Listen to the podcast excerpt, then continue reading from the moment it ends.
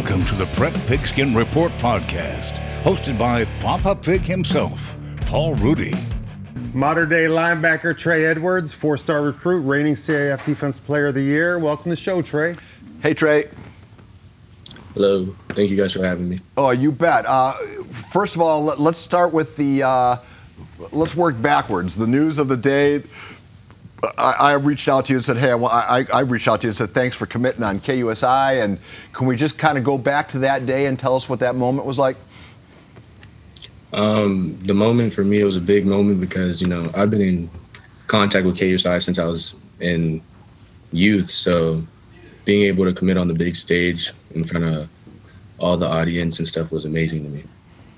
And Trey, why did what, I mean? You got on UCLA pretty quick. I think you like visited there, and then you took like a night, and then the next day you called up. Um, is it Ken Norton? That's the, he's the linebacker coach, right? Yeah. For, former Niners guy. Yeah. Wow. I didn't know former heavyweight champion. Former, son. yeah. Uh, th- wow, that's a, that's a big league uh, position coach, Trey. Yes. So did you have uh, just a connection with him, the school, both? Um, I guess my question to ask you because I mean, I know Ken. He's a great coach, great player. If Ken was at Oregon, would you maybe commit to Oregon, or is it more the two together were what you wanted? Um, I would say it's more of the two together. I mean, Ken Norton did play a big factor, but UCLA as a school was also a big thing to me. So it wasn't just him; it was the overall school as well. I would think, and tell me if this factored into it. Oregon, I get it. Everybody, it was a very cool place to go, and I'm sure a lot of kids are still going to flock to Oregon but it's geographically undesirable in the sense that if you have family and friends that you want to have come see you play, that's quite a hike to get to Eugene, whereas the uh, LA neighborhood, that's just a hike, yeah, that's just a little drive down the road. Did that factor into your decision at all? Um, I would say it did a little bit because, you know, playing in front of my parents is a thing I've done my whole life. So just being able to continue to play in front of them, knowing that they can make every game because it's only like a two hour drive up. Right. Also you guys can carpool with the Robinsons too. Did you did, did, you and Roderick? Um, I mean, I know you guys are friends. Did you guys kind of even talk about maybe going to the same school together, or just happened that way? Um, I would say we talked about it a little bit, but it was more of like a the week before we both committed. We had mentioned it to each other, but we weren't hundred percent sure. It was more of like an idea that was out there, but it wasn't like confirmed. Confirmed. Hey, in that hamburger drill, when it's you and him, which way is the ball going to advance? Are you going to hold him at the in that head-on what collision? a hamburger drill? Wait, the, you know where the ball carrier and the runner. We call that the Oklahoma drill. In, in the Oklahoma drill, the hamburger drill. Sorry. Why are you part of this? Uh, Trey, let me get back. Let me get back. In the Oklahoma drill, does that suffice? Or the hamburger drill, whatever you want. in that head-to-head showdown between you and Roderick, which who gets the better end of that contact? Um, I don't know. I guess we'll have to see week four. wow. oh, what a great so answer. Trey, going on that, you look like you lost a little weight. How much you weighing now? Uh, right now, I'm weighing like 220, 225. Oh, so you didn't really lose any weight. You look a little thinner. I was trying. I was telling. We had um, Clark, your godfather, on um, last week, and we are talking about you and youth. I got to watch you in youth. A lot of people don't know you're probably the one of the best running backs in the country as a, as a youth player. Do you miss that at all? Do you? I mean, do you ever tell Coach Joyner or Verlaine that you want to play a little running back? Um, to be completely honest, no. Even in youth, I didn't like running back that much. It was like a thing I kind of like had to do, but I prefer defense either way. Really, that's surprising. He said, and I think he said it without without much hesitation, that you were the best youth football player to come through his program at the, with the East Lake Panthers well, when you hear something like that, I don't, I don't maybe even saw him say it. Uh, what does that mean to you? Um, me, it's a big accomplishment because there's been a lot of great players like C.J. Verdell and those type of guys who he also coached as well and who also played in the program. But I would say the main thing was like the coaching staff. The coaching staff were the people who got us to where we were. So I feel like they're the ones who led me to be a, such a great youth player.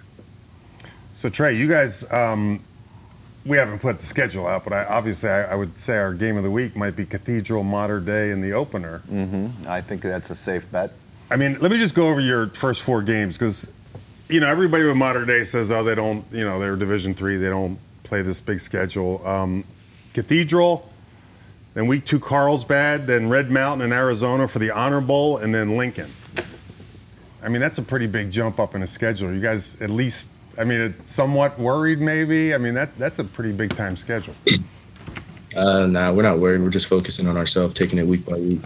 How could they be worried with uh, with the lineup that they're going to take the field with? With what 13 D1? How many D1 guys are going to be on your uh, on your opening day roster? If everybody's healthy. Um, I would say I think it's around like 12 to 13, if I can remember correctly. I, I counted 13, but I, I, I might lose track of what schools are considered D1 and D2. But still, I mean, Trey, 10 years, 20 years from now, you're going to look back at this team, and maybe it was one of the greatest teams you've ever played on. I mean, this.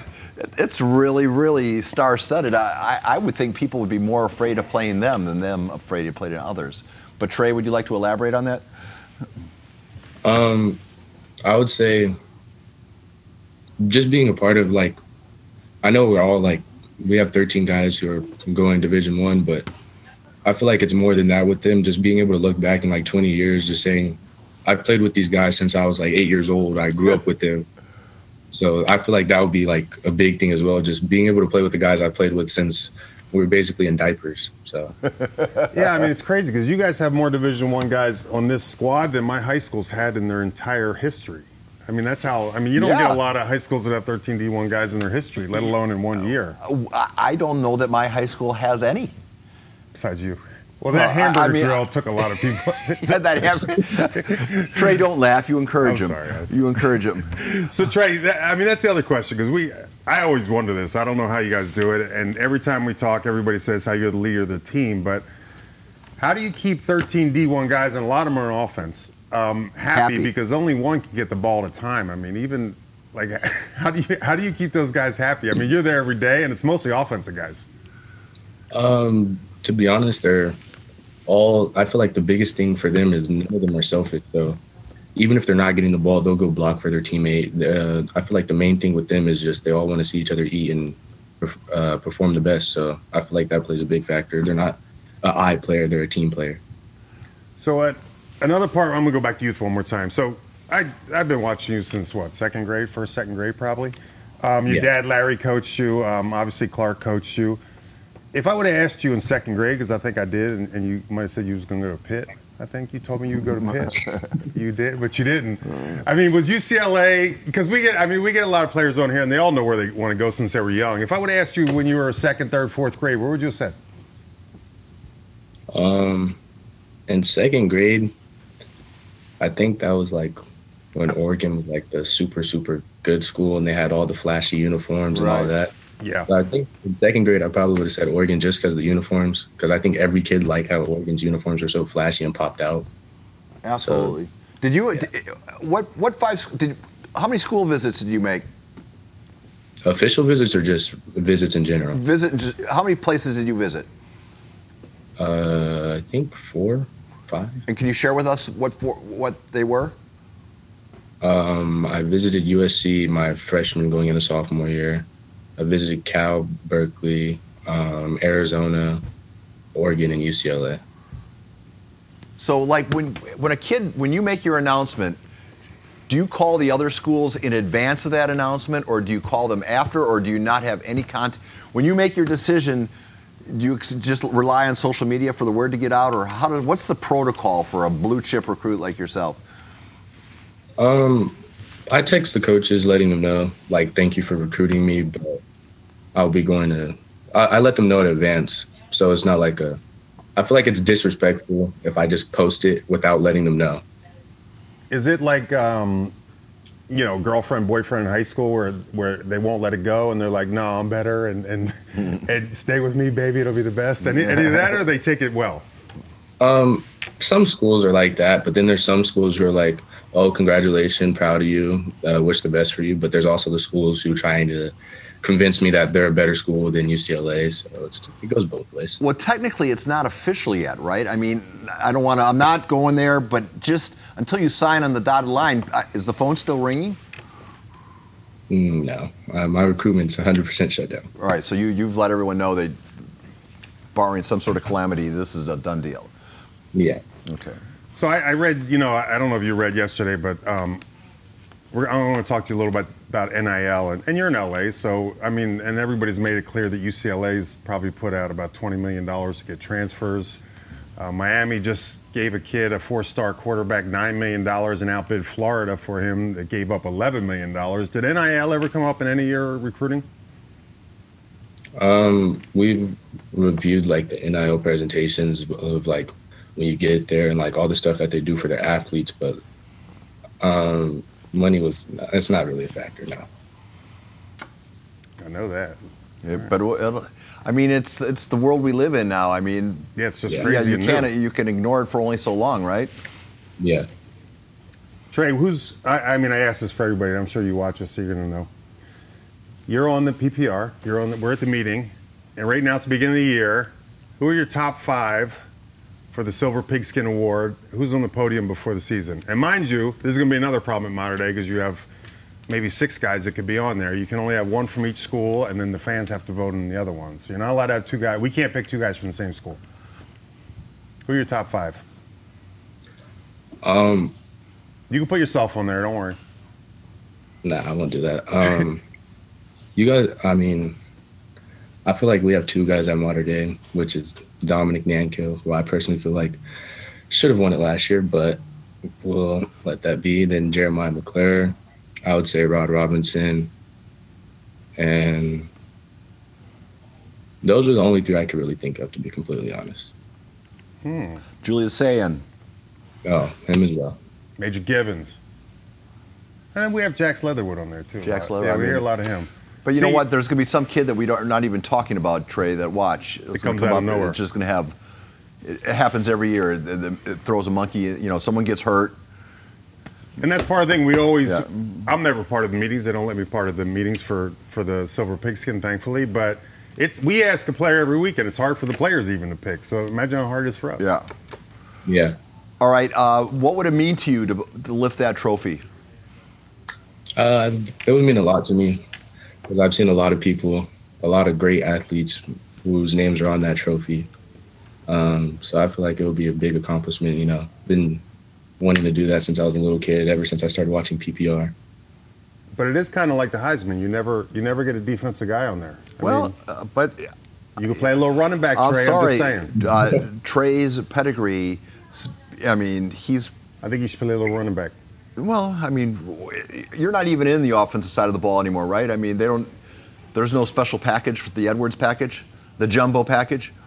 Um, there was last year, but Yeah, you caught a couple touchdown passes last year. I remember seeing that. yeah. He did catch a couple touchdown passes out of the backfield. All right, so uh, t- why do you like football so much? Um, I would say it was just the first sport I was introduced to at three years old, and my whole family, you know, my dad's coach played, all my brothers played, so like I've just been around the sport my whole entire life, and I've just loved it ever since I was two years old, running around at my brother's practices and playing around with them in the backyard. So And where McKinley's at Concordia, right? yeah, Concordia St. Paul. So when you guys come back, because I know you've done it before, can McKinley cover you or no? Um, I don't. We've actually never done that because you know we both play defense now, so we've never like tried that. I I still have you at offense. I can't. I, I just can't get you at defense. I'm sorry. I, I mean, I Well- just watched you run the ball. I mean, he would run for 300 yards every game in you. Uh, you have done it, Clark has done it, and now Trey has alluded to it a little bit. The importance of your dad in your development as a young man. Could you speak to your father, the things that uh, you admire most about him and uh, in your development? Um, I would just say my dad's a great role model. You know, he always he's led me through the right path, but um, he's always pushed me. Like, I know some people play daddy ball, but my dad was the type who was always harder on me, uh, always wanted the best for me, and just pushed me to my limits because he knew uh, it would bring the best out of me, and that's why I feel like um, that's where I'm at today because him and Coach Clark both pushed me to my limits and didn't allow any shortcuts. So you had you had. I mean, from flag all the way up to high school, you've had them as your coaches. I remember Clark would just er, you like your dad would coach, everybody else would coach, and Clark would just give out Skittles to the kids. and eat Skittles on the, on, on the sideline. But, but now he's Nick Saban, so it's a little different now. Do you have the same memory? I mean, Clark always had Skittles in his pocket. Yeah, I remember that. hey, why is he not coaching at the high school level? Um, that is a great question that I don't have an answer to. I would. Li- I don't think he wants to. Well, I mean, yeah, but I mean, if I'm a high school program and seeing the success he's had at the youth program, you know that that's not an accident. He's been doing it for too long. I, I would. Geez, there's you know there's so many high schools out there that deserve to have. And Rick Jackson did that for you know he, yeah, he coached well, I know, youth and, then and, look how it worked out for Madison. All They right, did 'em at the so uh, young man, uh, what what are your interests outside of football? My interests outside of football. Yeah, I mean, like, do you have a favorite subject in school? Do you uh, video games? Or I mean, when, when you're not lifting, working out, or are you just football 100%, 24 seven? I lift and work out a lot, but I mean, on my free time, which I do have a lot of, I tend to play video games a lot. I'm not gonna lie, I'm a video game type of person. What game do you play? Um, it goes from NBA 2K, Madden, and MLB The Show. And Trey, when did you stop? Because I remember when you were younger, you were a great baseball player too. When did you stop playing baseball? Uh, I stopped this past year. Was that hard, or did you miss it, or no? Um, I miss it every now and then, but I realized what I did was the best for me. So All right. Got to play those video games. Got to get time for that. Well, well, listen, we're, we're coming up on the uh, on our we're, Are you overtime again? we're, we're over time again. So you got any you want any questions you want to ask? Me? Yeah, No, I want. to I just want to see Trey, Well, Trey- hamburger drill. That's what I want to see. Trey, uh, we we can count on you showing up at the Silver Pigskin Gala in whatever capacity, right? yes, And uh, heartfelt con- thanks from everybody here at KUSI for PPR. It was a big moment. We we love sharing those kind of moments with you guys before you go off to your next level of your career and the level beyond that. So uh, I remember when uh, Bert and I were on the PPR, you were being interviewed after a game, and we asked you if you were going to do it, and you said yes. And I turned to Bert and I go, I don't think he means it. And then sure enough, I saw you. I was on vacation, saw you and Brandon together, and uh, young man uh, that means a lot. And I just wanted to, I reached out to you then, and I want to reach out to you now saying thank you, thank you, thank you for being such a good friend of the show. thank you guys. You bet. All right, you're a free man. Go ahead and uh, turn the machine off. Thanks, Trey. Thank you guys.